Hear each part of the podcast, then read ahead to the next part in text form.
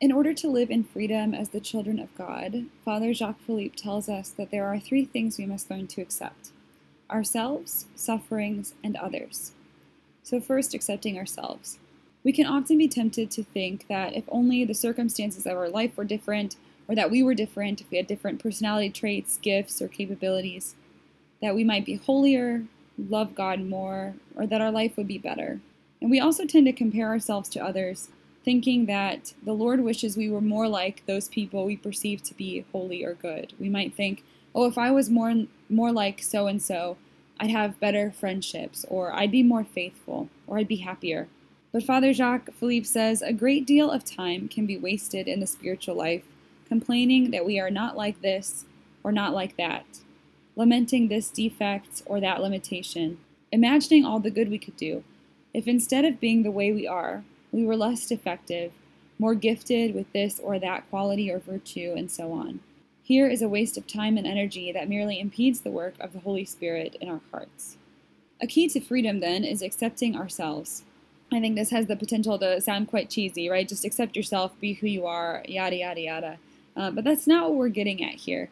So there's a difference between that sentiment, which is more like being resigned to certain shortcomings and sins, thinking, okay, this is just who I am. I'll never overcome this downfall or that sinful habit, so I might as well just stay like this. And accepting our shortcomings, trusting that God loves us and wants to work with us as we are, transforming us more and more into the image of Christ. Too often we work against the Holy Spirit's movement in our hearts because we're unable to accept the way we are, or the way things are. We think that the Lord is not working because things are not as they should be, or we are not as we should be. But God works in reality. He is present and moving in the real things that are going on in our lives and hearts. God became incarnate. He entered into our fleshly reality, took on our human weakness. This is the way He chooses to work. When we are unable to accept ourselves, especially our weaknesses, we cannot give in to the work of the Spirit, and we might become convinced that Christ is waiting for us to be a certain way rather than being with us as we are now. So, how do we come to accept our deficiencies or limitations, to experience that freedom of the children of God?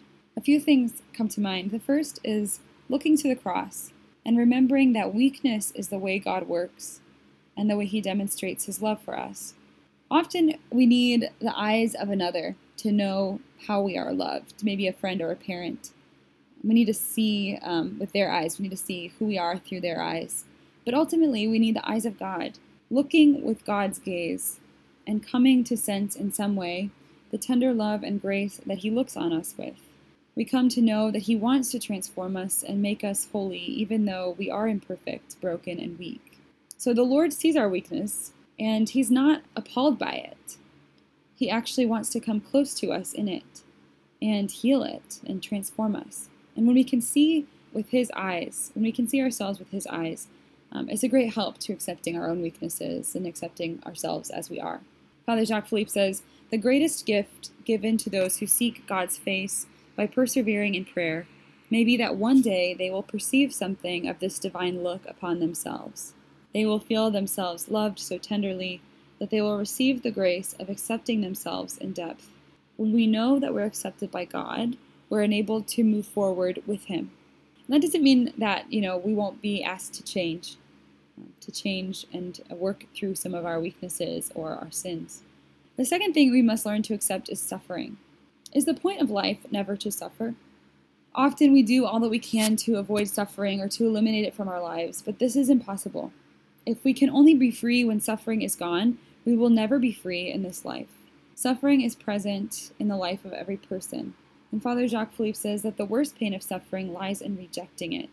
To the pain itself, we then add rebellion, resentment, and the upset the suffering arouses in us. The tension within us increases our pain. But when we have the grace to accept a suffering and consent to it, it becomes at once much less painful. So think of someone, you know, with maybe a broken leg. If they deny its brokenness and attempt to keep living life as normal, walking around, you know, maybe running or just going about their normal life, it's only going to get worse. And that person is going to be in a lot of pain. So we can't begin to heal from our sufferings unless we actually accept them as they are. And finally, when we, when we can't accept suffering, we reject the idea that the Lord is working in our sufferings. which truly is a rejection of the cross. The Lord comes to suffer. This is how he shows his love for us. And when we look at our sufferings, we tend to think, God's not present here, God's not working here. That's not true. Often our sufferings are the exact place where the Lord is working, the exact place where He's loving us, where He's transforming us, where He's helping us to grow. And finally, we must um, learn to accept others as they are. Father Jacques Philippe says that the faults and sufferings of others are actually graces to us, and that people um, are going to hurt us. They're going to cause us to suffer in different ways in different times. And this is a reality of their freedom that we can make choices that impact one another. And he says the attitude, thinking that the faults and sufferings others cause us are graces, this attitude is neither spontaneous nor natural, but it is the only way by which to achieve peace and interior freedom. So we have to come to learn to accept that the things people, others in our lives choose that may have harmed us, we have to accept those things as they are. That we can't change them, we can't change those decisions, those actions, no matter how much we might wish to.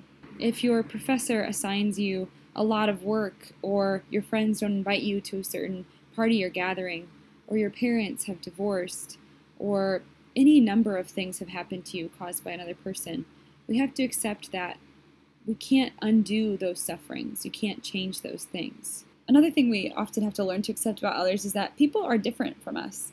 The way they communicate, their temperament, their personality.